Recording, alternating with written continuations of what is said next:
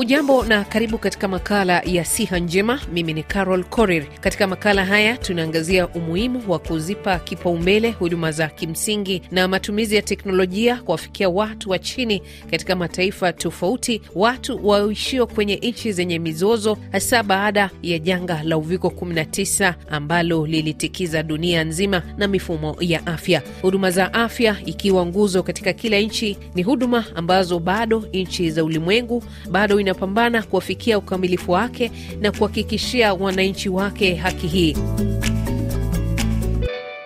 Changamoto kubwa kuwafikia lengo hili nambari tatu katika malengo ya kimaendeleo endelevu ni ufadhili, miundo mbinu na hali ya kisiasa katika nchi tofauti. Kwa mara nyingi imebainika kuwa serikali haiwezi kutoa huduma hii ipasavyo, hivyo kulazimu sekta ya binafsi kuchangia kwa kiasi kikubwa. Tunaangazia ushirikiano huu kati ya serikali na sekta binafsi, wakati huu shirika la kimataifa la Village Reach ambalo ni mwamba katika huduma za kimsingi ukanda wa Afrika lina pofungua ofisi yake ya kikanda nchi ya Kenya baada ya kufanya kazi na kufanikiwa katika nchi za Msumbiji, Malawi, miongoni mwa mataifa mengine. Kwa kwanzia, nimezungumza na ofisa wa Village Reach kuhusu maswala ya kimsingi inapoingia soko la Kenya. Hapa nchini Kenya, mmekuwa mkijishughulisha na miradi gani ili kuhakikisha kwamba mnajaza lile pengo la ukosefu wa huduma za afya? Asante sana. So kwa majina naitwa Ronald Ngeno, mimi ni manager wa communication katika Village Reach,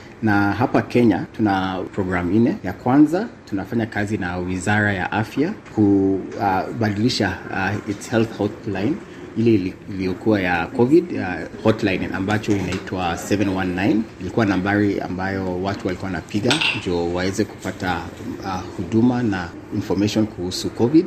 Na sasa sisi tunataka kusaidia serikali kubadilisha hiyo namba iweze kupeana maneno zaidi ya covid iweze kupatia watu information zaidi ya hiyo ya covid. So hiyo ndio kitu ya kwanza tunafanya. Ya pili uh, ni katika kusafirisha sampuli za polio. So tunasaidia Wizara ya Afya ya Kenya kusafirisha sampuli za polio kwa uh, kiasi zaidi na kuhakikisha kuwa hizo sampuli zinabaki na ile quality yake, sababu hiyo quality ikipotea, wakileta kwa lab za KEMRI hawatapata kujua kama polio iko ama haiko. Ya tatu tunasaidia community health workers na hapa ambao hapa Kenya inaitwa community health promoters kupata hizo vifaa amba, ambazo zinahitajika kusaidia watu wanapozunguka kwa manyumba kule mashinani. Sasa hapa tunasaidia uh, hao community health workers kujua wakati hizo vifaa zinaisha na kujua wakati wanapo, wanafaa kuitisha zingine.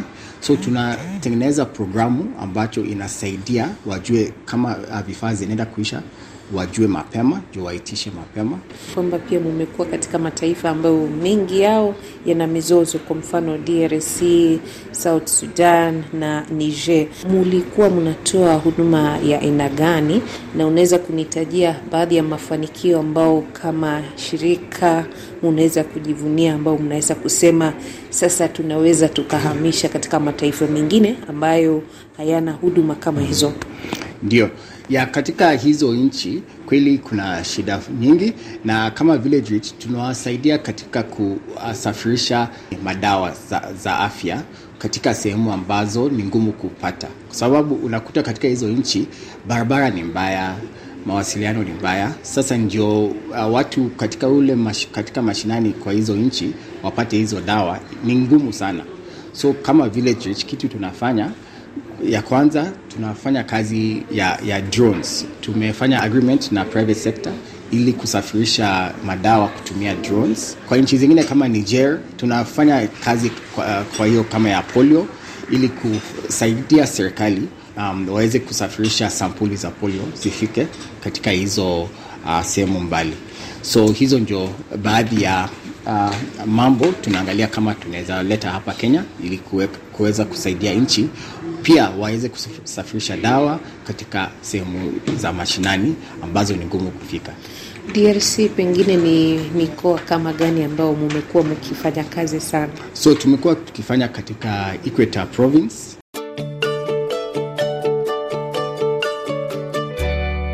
Na kufahamu zaidi kuhusu jukumu la Village Reach la kwanza la kurejesha nchini Kenya matumizi ya nambari ya simu ya dharura iliyokuwa inatumika wakati wa uviko 19, huyu hapa afisa mkuu mtendaji Emily Bancroft.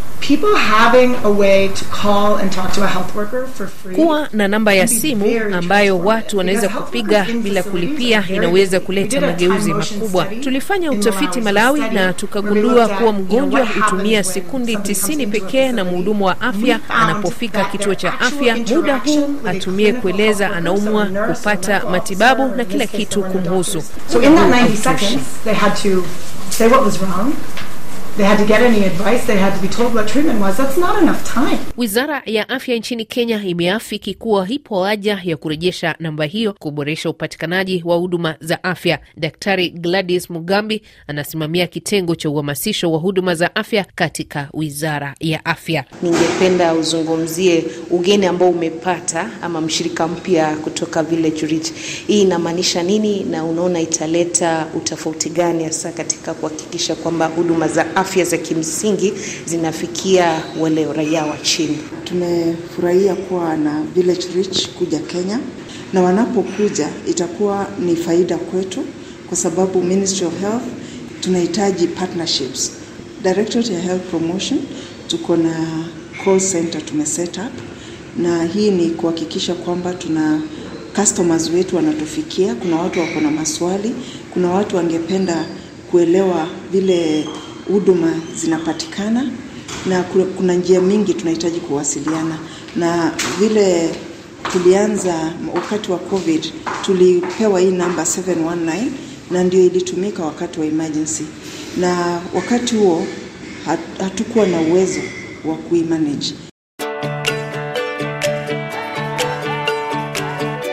Village Reach imekita pia kwenye huduma za afya yanayolenga watu waliotengwa na waishio kwenye nchi zenye mizozo. Claudia Shilumani ni naibu rais katika Village Reach. Kwa kawaida huchukua siku ishirini na moja kusafirisha sampuli ya polio katika kituo kinachotolewa kwenda Kenya maabara, kwa mfano kutoka Nairobi, kwa sababu sampuli za polio huchunguzwa katika maabara ya kimataifa. Katika mpango wetu tunalenga kupunguza muda huo hadi siku tatu. Wewe fikiria kuna mlipuko wa polio na unafaa kusubiri siku ishirini na moja upate majibu. Utakuta huyo mtu hata ameshaondoka sehemu ile. Kwa hiyo mpango huu tunaendelea nao Kenya. Emily Bancroft anasisitiza umuhimu wa mataifa mbalimbali kubadilishana ujuzi na mafanikio katika sekta ya afya kama mkakati wa kuhakikisha usawa wa huduma hizo kwenye ukanda wa Afrika. So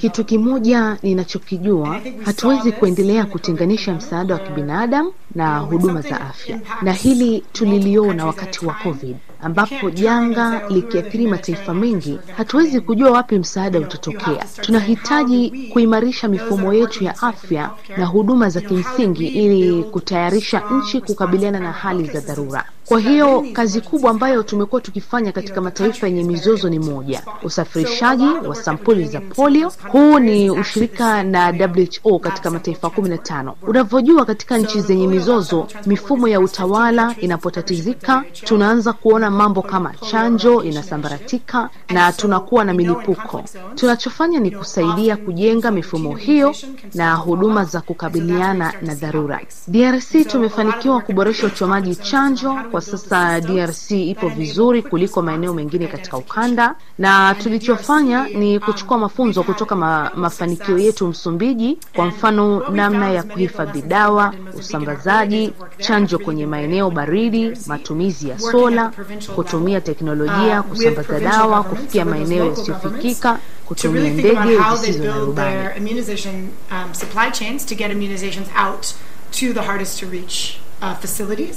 How do they invest in solar and other um, technologies to get the to keep the immunizations cold? How do we use things like drones? Na kufikia hapo natamatisha makala Siha Njema. Mimi ni Carol Korir, hadi wakati mwingine, kwa heri.